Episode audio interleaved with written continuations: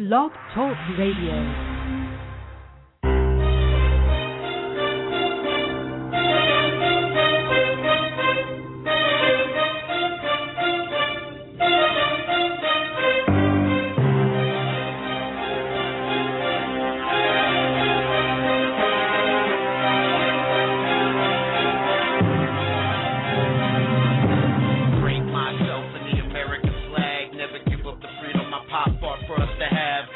Never give it back. Same with the gas. You can never take that. Never take that. They're trying to take my country from me. Trying to take my country from me. They're trying to take my country from me. They're trying to take my country from me. Fuck the bullshit. I teach the kids to fight. Stand up for what's right, and if it means afterlife. But you ain't gotta die to see the Antichrist.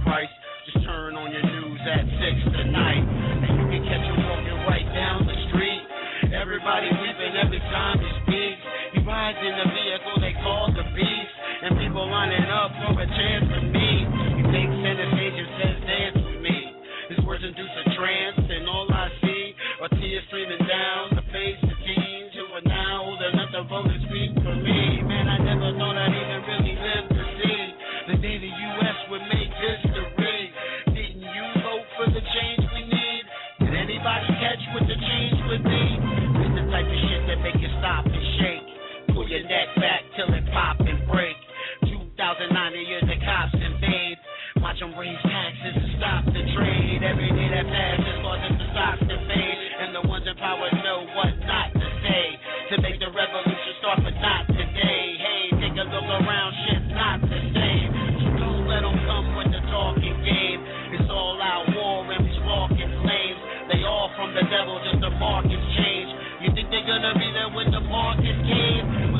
like cause we don't march the same.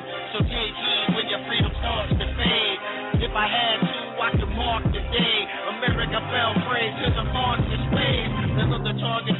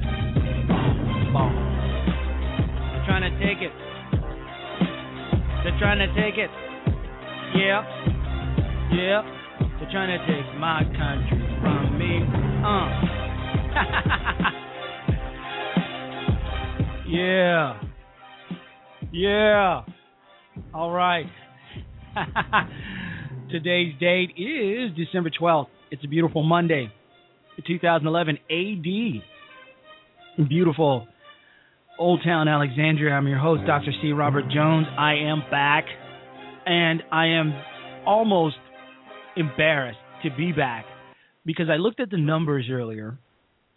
Uh, when David uh, took over the show, David Graham of Stay Mad, he does a host. Uh, he he does a, a show with uh, G Ski Rocks on G Ski Show, and he also has a book out called Stay Mad.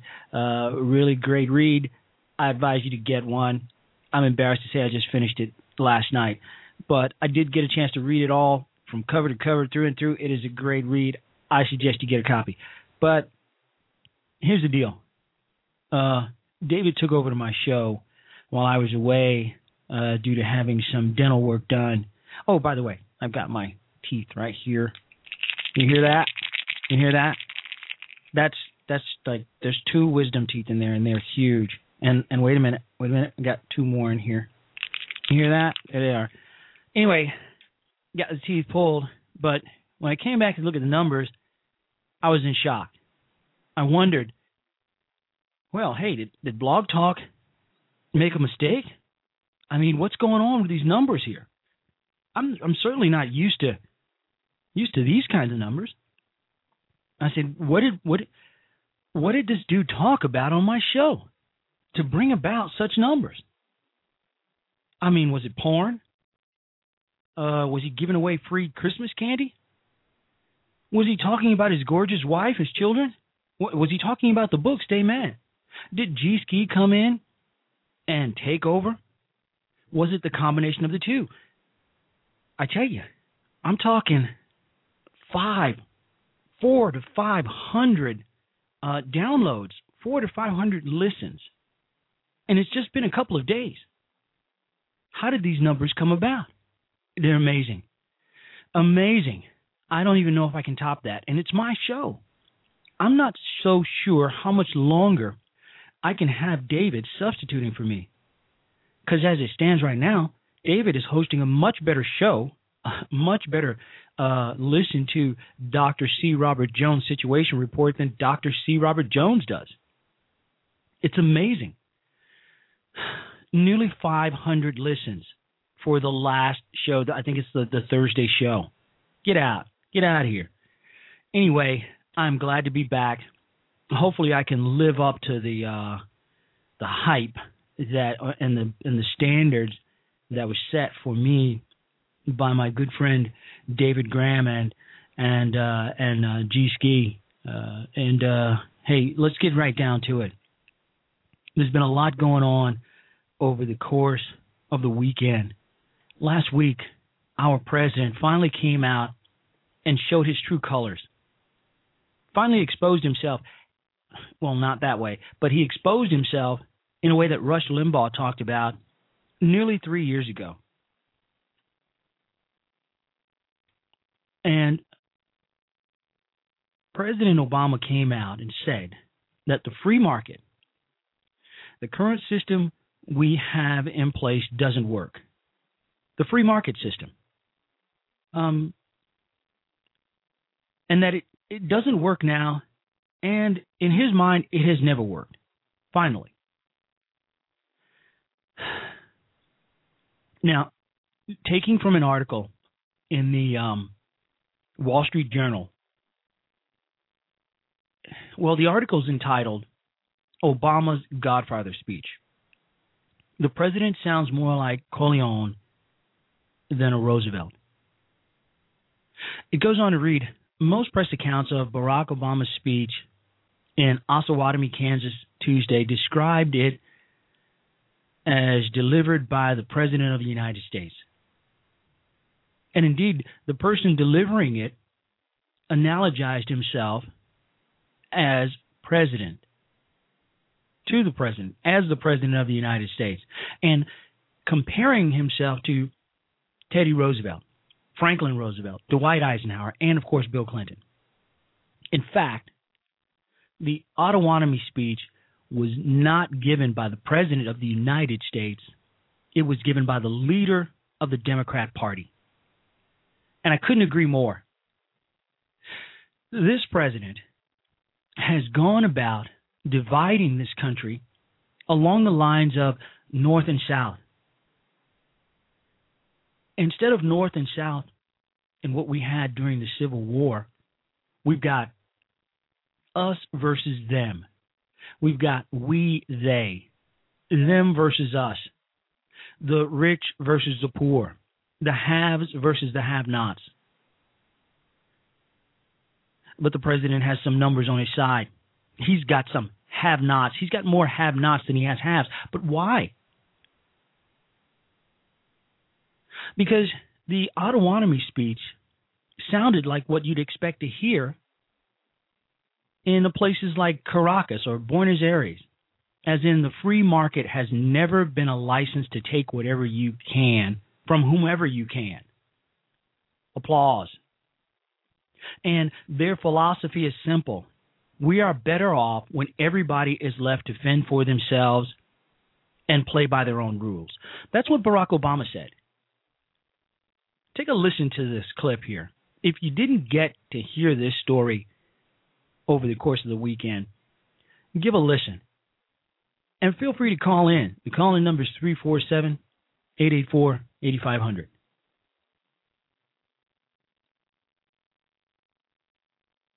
Yeah, clip's coming up. While it does that, we're going to do this. We're going to talk a little bit more about this whole fiasco.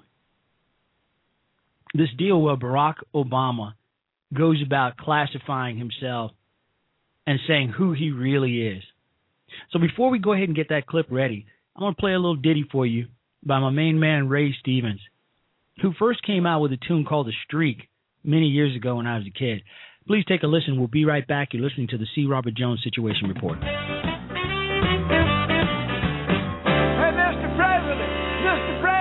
We got record foreclosures. Folks are losing their homes. The banks have gotten money, but they won't make loans. The taxes are bringing small business to their knees, and we owe our soul to the red Chinese. Mr. President, Mr. President, what are you going to do? I'm gonna take off my coat and roll up my sleeve, turn on the teleprompter and give another speech. Real cool and talk real soft, and then go out and play another round of golf. Throw a party at the White House and give a big show aboard Air Force One, and away I'll go. Up to New York, take Michelle to a play, then shoot a few hoops and call it a day.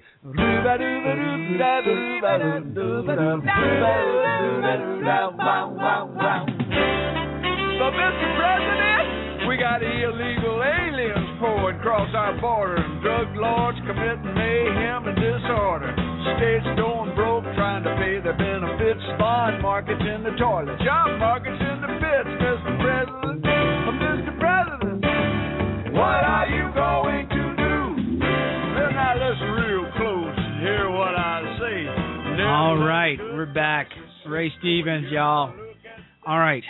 So before I had this technical issue with uh, Barack Obama's uh, speech or the response to it, uh, I'd like to just get a little bit deeper into it. When the president says that we can't let people fend for themselves, what does that really mean? Well, it goes back to uh, Obama's Leninist Marxist heritage. Because Obama's speech uh, in Osawatomie, Kansas, has made a lot of waves. Based on an article written by uh, in the New American, uh, Obama's college roommate states that Obama was an artist Marxist Leninist. I'm not sure what that means, Marxist Leninist. But Obama's speech in Osawatomie, Kansas has certainly made a lot of waves, a lot of waves across the country. And if you are an a Marxist or a Leninist, or you believe that the United States of America was built to serve everyone, that we live in a country where what's mine is not mine, but it's yours too. If you live in a country where you believe that I am my brother's keeper, whether I want to be or not, whether I desire to be, whether I should be forced to be to be my brother's keeper, well, we're going to get into this right here and now. The Baltimore Sun, an article in the Baltimore Sun speaks to president suggests that President Obama has finally found his voice. While the ever dour Bill, Bill Press said that uh, Obama was clinging or channeling Ted, Teddy Roosevelt, it takes if if if, if talk show host Rush Limbaugh is correct, the president was channeling someone also long dead, but a lot more red. The radio giant asserts that Obama has outed himself in that he has announced to the world in no uncertain terms that he is a socialist, if not a Marxist. What did Obama say that brought cheers from the left and jeers from the right? Among other things, he stated that our relatively free enterprise system is no, it doesn't work, that it has never worked. Our free enterprise system doesn't work, and it has never worked. Truly, the president has outed himself. When you stand at a podium and tell the world that the free enterprise system doesn't work and has never worked, that suggests to me that you want to replace it with something else. He has outed himself. This should be the death knell of his election strat- of his election. He should just call it quits right now. Do you think those of you who are listening to the sound of my voice that any president, any candidate can get elected stating that the free enterprise system doesn't work and has never worked? The first thing to note is that is, is the blindness, the ingratitude evidenced in the statement. Because our nation enjoys wealth unprecedented in man's history. With its supermarkets stocked with thousands of products from the world over, and with how its poor people, our poorest people, usually have cars, TVs, uh, cellular phones, and a whole host of other luxuries, as well as bellies that come out to greet you. I mean, we're not the most obese country in the world for nothing. Folks are chowing down. So while never worked may describe Obama's con- uh, constitutions or his constituents, it can hardly be said about our system. So our system should be on trial here. Or should it? Obama should be on trial here for treason. He should be impeached. But that's not going to happen. We know that. It's relatively fair to suggest that Obama may be a Marxist at this point. The evidence suggests uh, suggests nothing other than that. But was there evidence for it all along? Consider the words of John Drew, a man whom writer Paul Kengor calls Obama's missing link, a contemporary of Obama's at Occidental College nearly three decades ago. Drew says that he himself was a Marxist at the time and part of Obama's inner circle. And what does he reveal? Well, he reveals that Obama was an artist, an ardent Marxist Leninist who was in 100% total agreement with his Marxist professors. In fact, Drew stated that while he was a more nuanced Marxist, one who tried to convince Obama that old style communist revolutionary politics was unrealistic in the West, the future president would have none of it and considered Drew a reactionary. Now, Drew doesn't believe the president has changed at all. And I tend to agree. And I'll explain why in a follow up shortly. Now, some may say that a, a person can change markedly over a 30 year period. And that's true. To be fair, Rupert Murdoch, yes, the Rupert Murdoch, was a Marxist. He was a socialist as a young boy. That is, right up until the time where it became evident to him that being a socialist or a Marxist meant giving up some of the wealth that he occurred through hard that he accrued through hard work and effort of his own. That if he worked hard and he earned money, property, fame, whatever, that his his his winnings, his earnings would have to be shared with someone else who didn't work nearly as hard. At that point, Rupert gave up this whole idea of Marxist Leninist theology, if you will, and decided he was going to become a capitalist. That's a true story. So now we have a great example in Rupert Murdoch of a man who changed from a Leninist, from a Marxist, to an outright super capitalist. But can Obama be that same guy?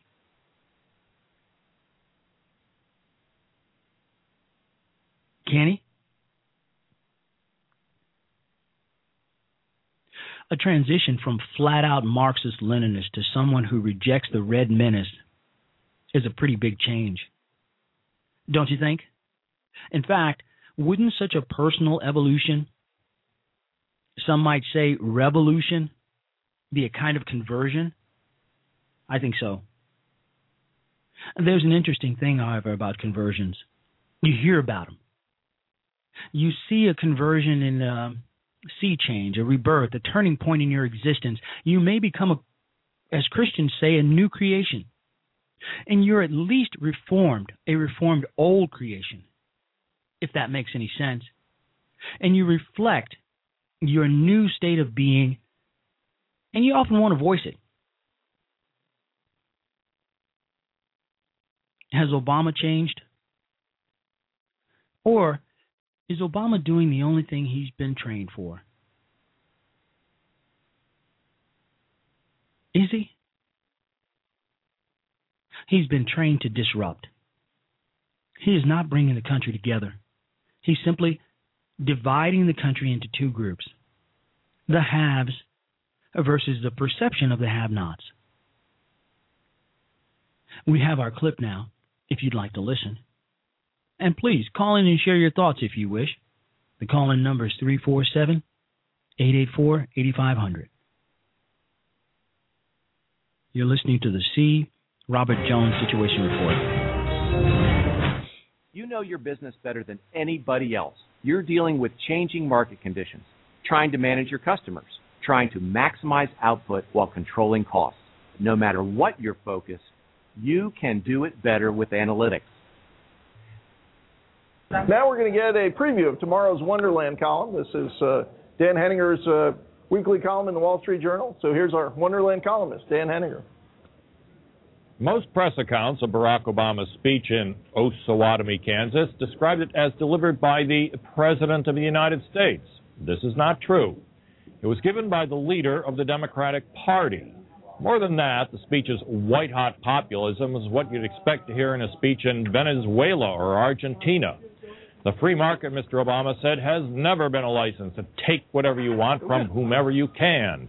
Or this their philosophy is simple. We are better off when everybody is left to fend for themselves and play by their own rules. Oh, yeah. Some will yeah. say that hearing crude Chavista populism in the Obama speech is an overreaction. Conventional political analysis would say he was simply rallying his base. It's true that even Democrats are depressed about the awful economy we've had the past three years. Addressing this, Mr. Obama said the bad economy happened during his term because of mistakes someone else made in 2001 and 2003. Perhaps realizing this may not get the job done, he has chosen a strategy based on fear and loathing of the opposition, whom he identifies as they. They believe in survival of the fittest. Other than this populism, the Kansas speech had just one policy idea tax the rich. This single policy, if we heard correctly, will end high unemployment, raise middle class incomes, put children through college, make America fair, and defeat countries that pollute. Well, that's asking a lot of taxes on the rich. In fact, I think it's asking too much. If Mr. Obama wins and taxing the rich doesn't work, five years from now, the president's base will be right where it is today, trying to stay afloat in the still waters of the American economy. For the Wall Street Journal, I'm Dan Henninger. And we're back with the C. Robert Jones Situation Report. So there you have it. So, my question to you, my listening audience, is why is Obama still so popular with the public? Why is President Obama still enjoy unheard of popularity? Everybody likes him. People people like him. Now, it's true that his poll numbers has have dropped dramatically over the last 3 years. That he is in the negative when it comes to the economy and the handling of certain foreign powers. But overall, folks think he's a nice guy. They dig him. How can anyone like a person who believes that our free market system doesn't work, it has never worked, and that it should be replaced with a central government operation, a socialist, Marxist, Leninist style government? Now, Obama will say that he is not a Marxist, that he's not a, a socialist, that it's a, it's absurd for anyone to even think such things, that his political enemies are branding him a socialist to suit their own ends. But let's look at the facts. He had communist Frank Marshall Davis as his childhood mentor. That's a fact. Was a flat out Marxist Leninist in college. Fact has no known history of renouncing his views or those views. Fact. Later in life, built an alliance with a small c communist and other assorted radicals. Fact.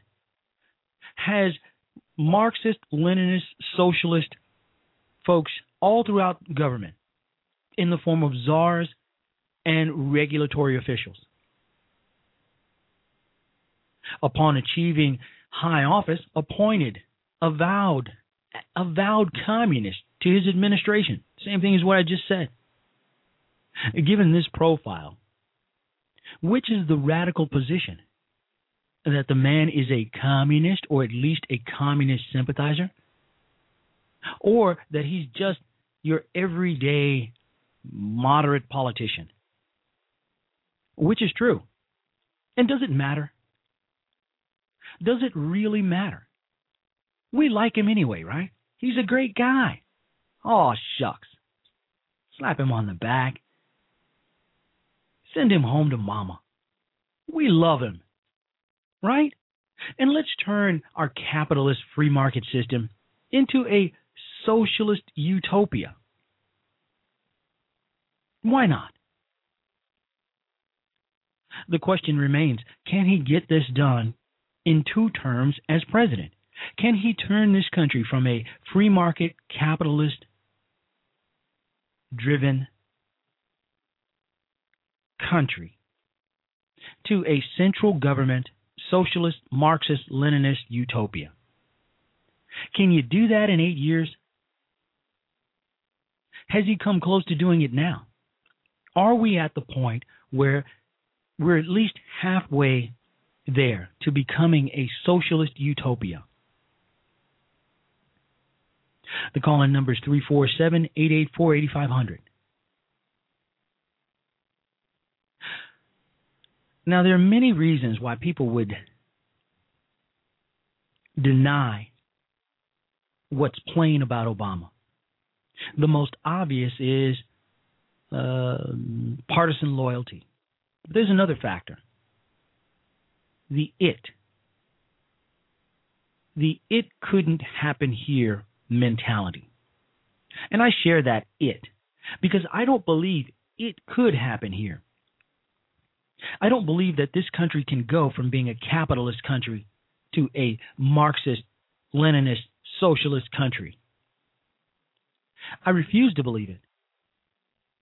Not so much that it's not possible but because Americans are a different breed of people. We're far different from, say, uh, when Russia, when the Russian Revolution occurred. We're not sheep to be led and herded. We are leaders. We're a country of leaders. We're a country built on rugged individualism. We like to do our own thing. We don't like to be told what to do. We are hardwired as a country from the very beginning for freedom. We don't scare easily. We are a nation of tough guys and gals. So it's not going to be as easy as the president would like us to believe to abandon the free market capitalist system and move into a socialist utopia. Oh, and did I did I mention this fact also? We're a bunch of greedy sons of bitches too. We like our stuff. We like our stuff and we like our stuff and we like it large. You think Tesla's not going to go out to that Wendy's and get that triple decker uh, Wendy's cheese bacon burger when he probably should get that, you know, that Wendy's uh, short stack? yeah, yeah, that's exactly right. Tesla likes his triple decker, three layers of cheese, some bacon, maybe a slice of ham, and and a and a whole head of lettuce on top of a huge two huge buns. And he's not going to go for the short stack, you know, uh, uh, uh, uh, White Castle style burger. Why? Because he's an American. And that's what being American is uh, American an American is all about. So while the president may think that it's going to be pretty easy task to take our stuff away, it's probably not going to work so easily. But am I is it just wishful thinking? Could it happen here? Do you have the it couldn't happen here mentality? Because we see this when people are are shocked to learn that a neighbor is a serial killer or a child molester and say that well he seemed pretty normal. He was he was a quiet guy. Yeah he kept to himself but he was always so nice. Think of ted bundy budding law, uh, lawyer to be folks thought he was going to be a great politician yeah everybody loved him people even liked him after it was revealed that he was a serial killer. Because they just couldn't believe that a guy so handsome, well spoken, so normal could do such things. Right up until the time where they strapped him in an old Sparky and fried his ass. We hear about it all the time. Or perhaps when there's a heinous crime in a neighborhood and residents just can't believe that it could happen in their little town. In the exam- in, in an example that's relevant here, an American president could never be a communist or a communist super, uh, sympathizer. Sure, you read in history books about such leaders attaining power in places such as Cambodia, Russia, North Korea, but in the U.S. of A., it is something that happens to the other guy's country. Of course, this isn't reality, is it? Say what you will about American exceptionalism. The fact is that we receive no special dispensation from the laws governing man. There is no it that can't happen here. And while we don't vote for our next door neighbor, we do choose our presidents. We'd be wise to make sure that some years hence, we're not witnessing disaster with our mouths aghast, saying, But he seemed, he seemed so normal. You're listening to the C. Robert Jones Situation Report. We're going to take a short break, and we'll be right back. Excellence in Broadcasting presents Liberals of Genius. Liberals of Genius. Today we salute you, Mr. President of the United States. You single handedly managed to choke all the life out of the world's greatest economy in record time. 10% No one else could have apologized more, spent more, or built a rat maze healthcare system from hell that only the IRS could love. What were you thinking? Thanks to you, FDR will be known as a conservative. Carter will look presidential, and Joseph Stalin won't seem like such a bad guy. Joe was misunderstood. So crack open a good book, sit on your butt, and help your buddies with a snowball's chance in November. Mr. President, the one we weren't waiting for. What college do you dream of sending your kids to? Yale, Harvard, Princeton. Forget it. Those are the universities of yesteryear. The school of the future is COC. Community Organizer College. I'm a graduate, and I just took control of General Motors. And now I'm thinking of taking over Chrysler, too. Maybe. Or selling it to an Italian bicycle company, uh, I think. Want your kids to run a giant company? Or even an entire industry, like healthcare, banking, or insurance? Enroll him or her at COC, Community Organizer College. You want your darlings to have trillions of, of dollars of, of money to spread around? Apply to Community Organizer College. Our teachings are based on a major breakthrough in education. It's not what you know, it's what people think you know. At COC, Community Organizer College, we don't waste time teaching English, history, math, science, or business management. We teach cool. We teach pompous. We teach teleprompter, doublespeak, seducing the media. Community Organizer College. Where your kids can learn to run a company or a country. Who knows? Uh, maybe the entire planet. Community Organizer College. Capacity is limited. Better act now. For an application, dial 1 800 ACORN COC. It's not what you know, it's what people think you know. And we're back with the C. Robert Jones Situation Report. Now, here's a segment that you've all been waiting for for the last 22 minutes of this show. We're going to talk about the First Amendment the war on Christmas and what Christmas really means. Because, yeah, it's that time of year when the war on Christmas is in full bloom. In full bloom. So, to kick this off right, to kick this segment off just right, we're going to throw down my man Darius Rucker, and he's going to start it off for us.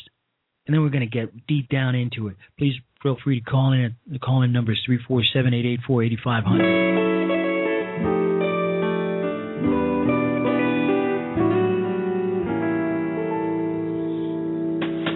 Tiny little boots covered in snow. Apple cider warming on the stove.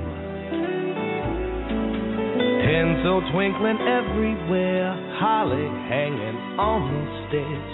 It must be Christmas Eve. Angels sitting high upon a tree, watching over presents patiently. Milk and cookies on a plate, Santa Claus is on his way.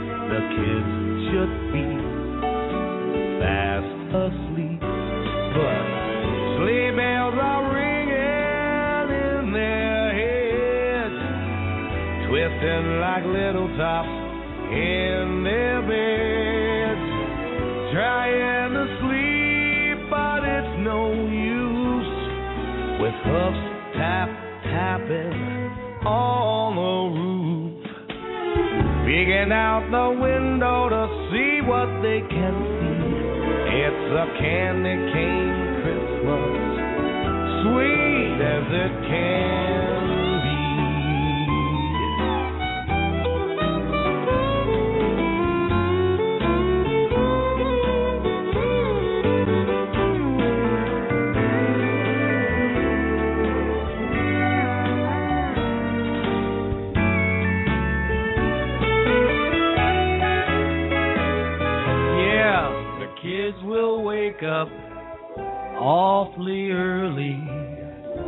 Cause they can't wait to see. yeah. Let's get in that Christmas spirit. Look what he brought me. Yeah, my list is long, baby. you don't have enough bread. Santa doesn't have enough jack to afford all the stuff I'm asking for. Twisting like little tops in their beds, baby. Trying to sleep, but it's no use. With hooves tap tapping, tapping on the roof. Yeah, it's a candy cane Christmas, baby. Sweet. Sweet as it can be. Sweet as it can be. Yeah. Oh, how I love this song. It's up there with White Christmas right now. The candy cane Christmas, baby. Sweet as it can be.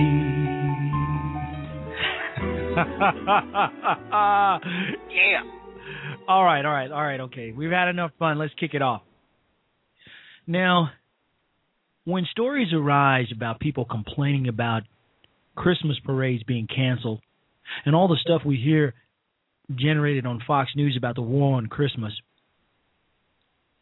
or parades being called holiday parades, I've wondered how many people who say that efforts are being made to take Christ out of Christmas or take Christmas and Christ out altogether realize that their parades did that a long time ago.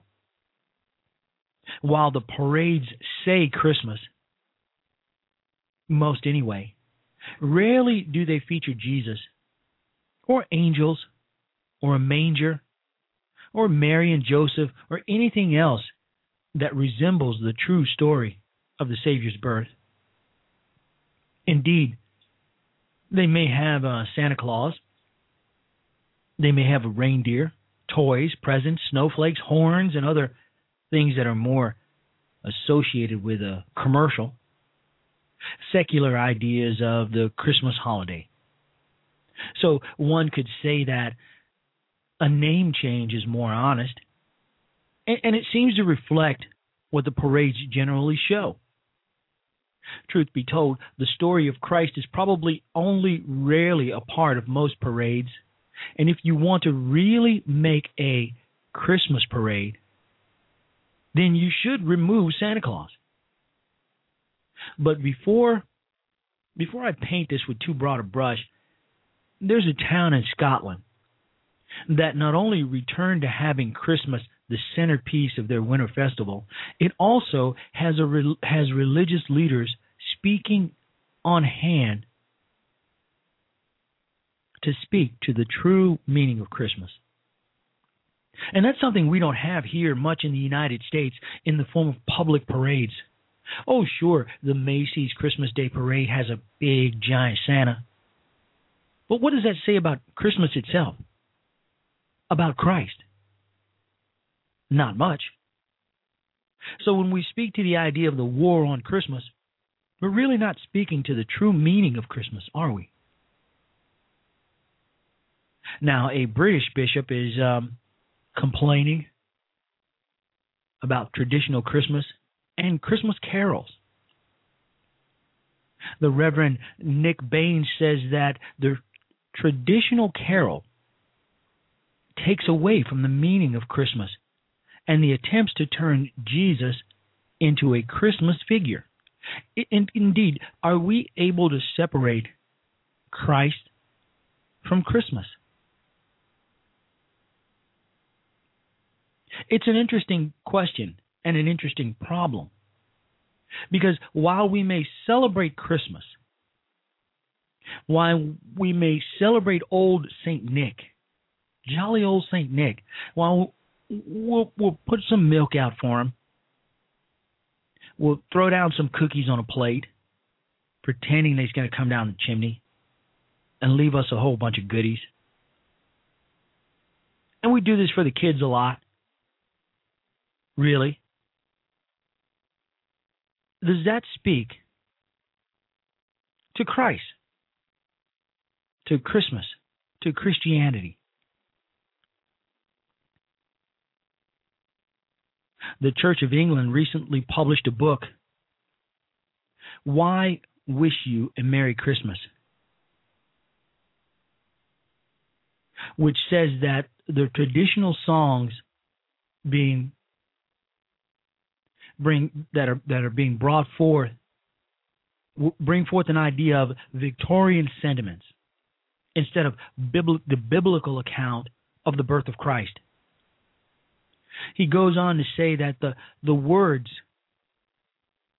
of away in a manger are nonsense. He says that all that come all ye faithful is foolishness because the people whom came the shepherds were not faithful, but instead were considered the great unwashed. And the wise men were outside the covenant people of God. Is there just nitpicking going on here?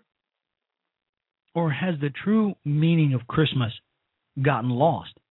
Are we celebrating gifts, uh, brotherhood of man, the gift of giving, the spirit of giving? And should we not hold these things and celebrate them all year long? We don't. We really don't. Have we lost the true meaning of Christmas long, long ago? Are we simply celebrating a pagan ritual? What is the true meaning of Christmas? Well, we'll leave that to others to decide. But it's coming. The war. The war on Christmas is coming, as it does every year. And frankly, there's no stopping it. As surely as trees are decorated and stockings are hung by the chimney with care, we brace ourselves for it. It's just part of the routine. You can say that the war on Christmas has become a Christmas tradition.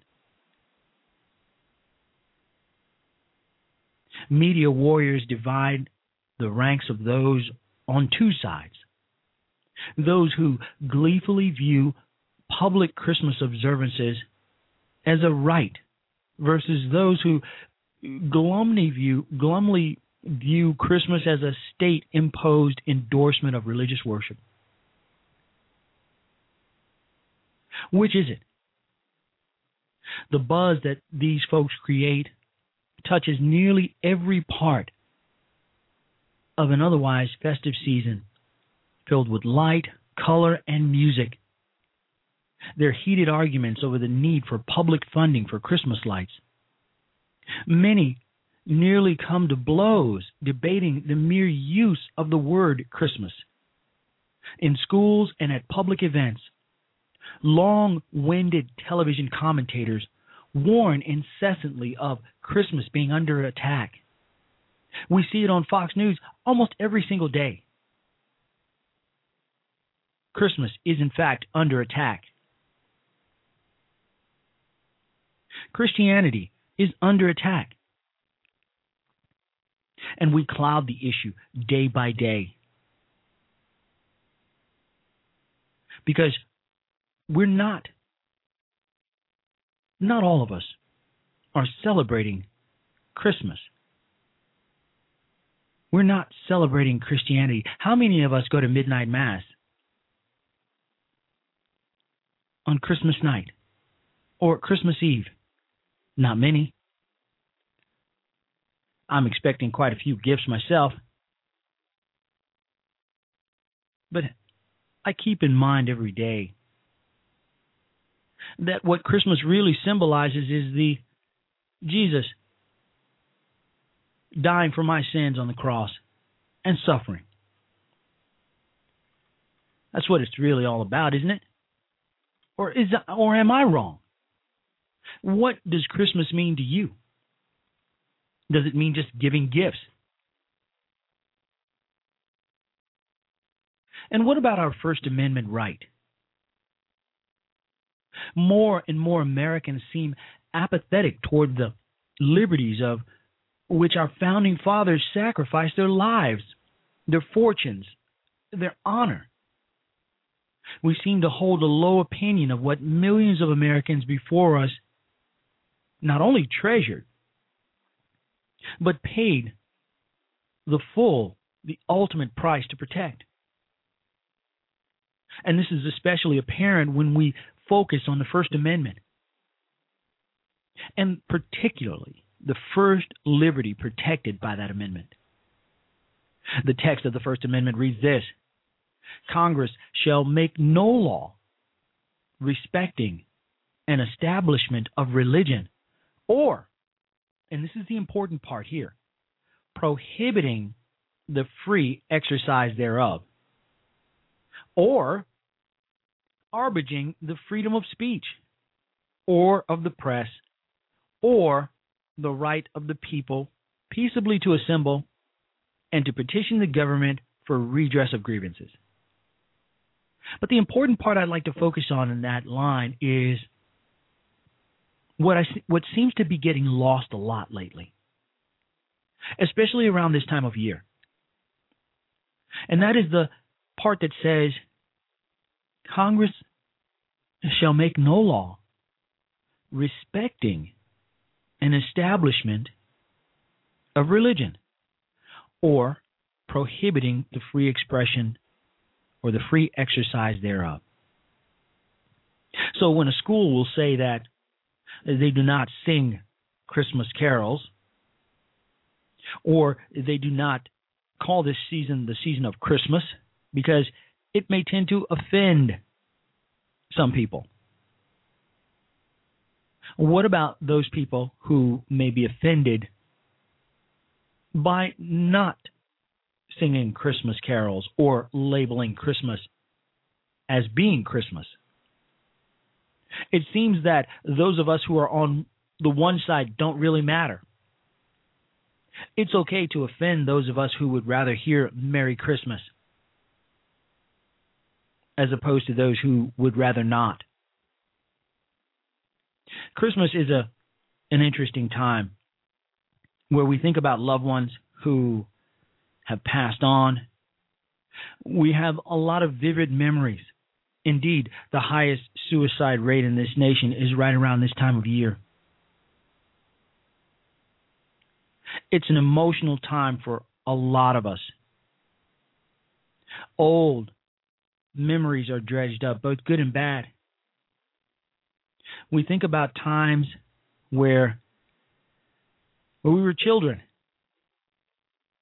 and how we waited patiently as long as we could. In my house, we were up around 4:30, 5 o'clock. The presents were under the tree. We opened them, we played. We slept a little more later. We were up and we played again. And then there was tons of food and family visitors, friends. And it was all great every single year. And I'm sure a lot of you have the very same memories. But then there are times when there are people who are alone, who have no family, have few friends. They have no one special.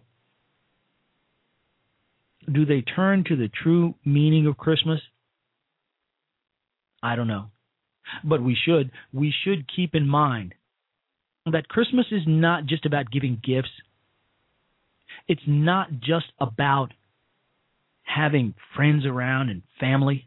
It's about remembering that Jesus Christ paid the ultimate price to wash our sins away. That's what Christmas means to me.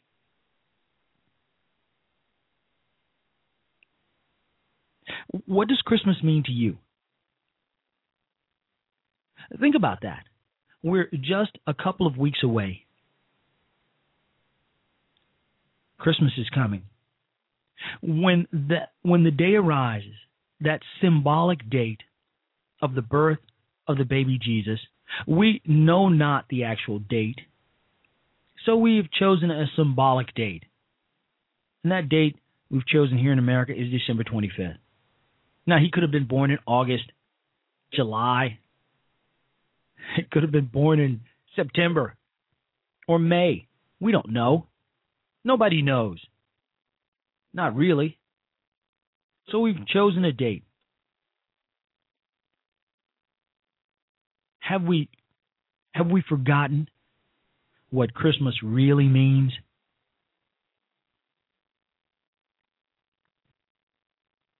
No Way 90 writes in the chat room Christmas is about the birth of our Savior. Man is the one who has made it about money.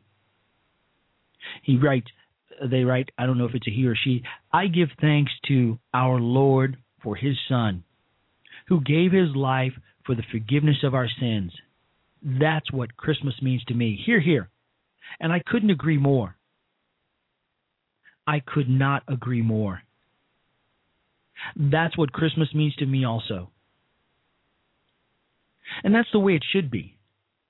So when we think about the war on Christmas, and folks are talking about Santa Claus being removed, or folks not saying Merry Christmas, yeah, I'm down with that. I don't want to hear, damn it, Happy Holidays. I don't want to hear Happy Kwanzaa. I don't want to hear any of that. I want to hear Merry Christmas. Merry Christmas. And I say it every single day. I've said it 15 times today. If I've said it if I've said it once, I've said it about 15, 16 times today. On purpose most of the time because I'm getting like a happy holiday thing from most folks and I'll say Merry Christmas.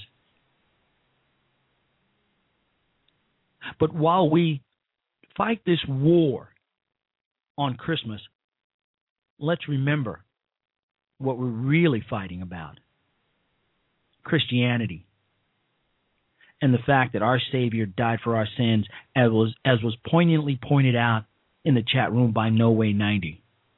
That's the real war that we're fighting. The war to tell the story that we believe in our Savior, that Christ died for our sins.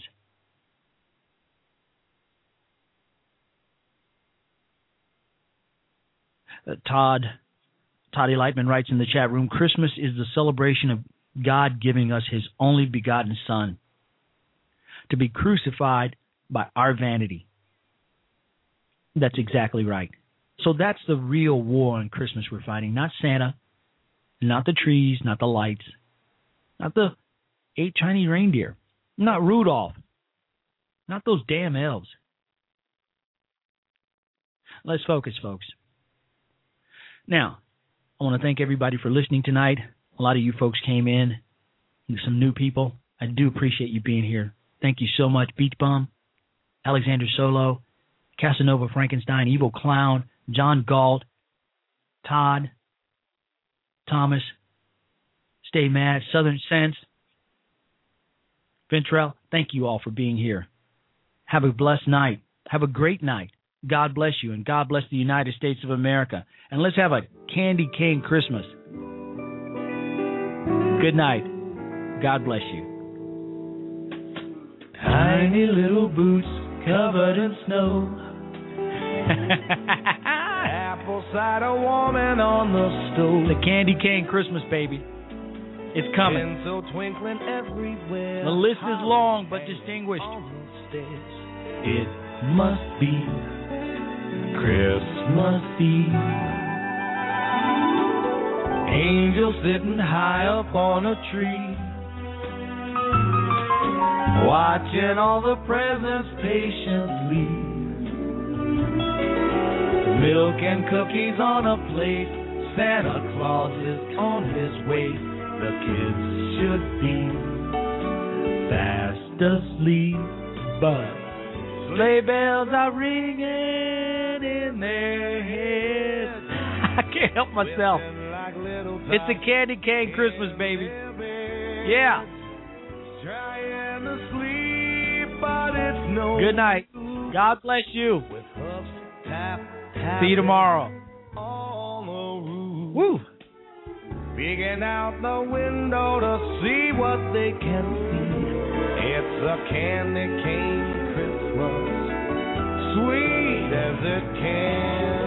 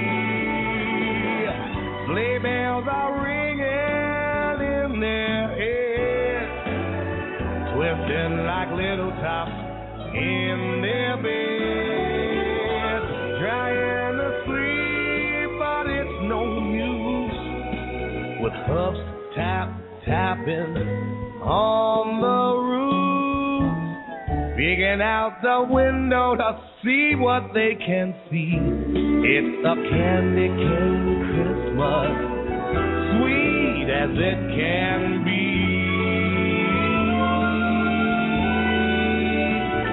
It's a candy cane Christmas, sweet as it can